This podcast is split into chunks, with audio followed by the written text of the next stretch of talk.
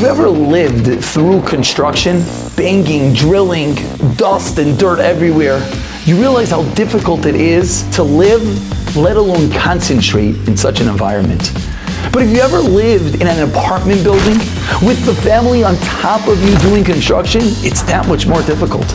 And if you lived in that scenario in Eretz Yisrael, where the workers start at 6 a.m., drilling, hammering, banging, pounding all day, it's literally unbearable. You can't hear yourself think, let alone talk, let alone concentrate. And I was in such a scenario, and I was trying to cope and deal, and what could I do?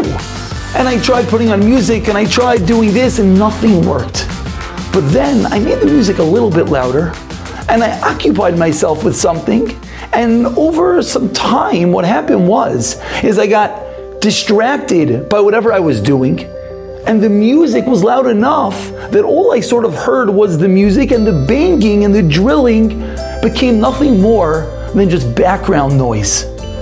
There are times that temptations to look somewhere seems impossible. It's blaring, it's banging, there's drilling, and we feel like, how could I not do that? How could I not look there? How could I not do that? At times the answer is, put on some music, something else. Start diverting your attention and make yourself occupied with something. Before you dive in, before you click, just walk away from the computer, put on some music, and start doing something else. And as we slowly occupy our minds and our brains, what happens is, slowly the temptation subsides as we get sucked into the action that we're doing, the music that we're listening to.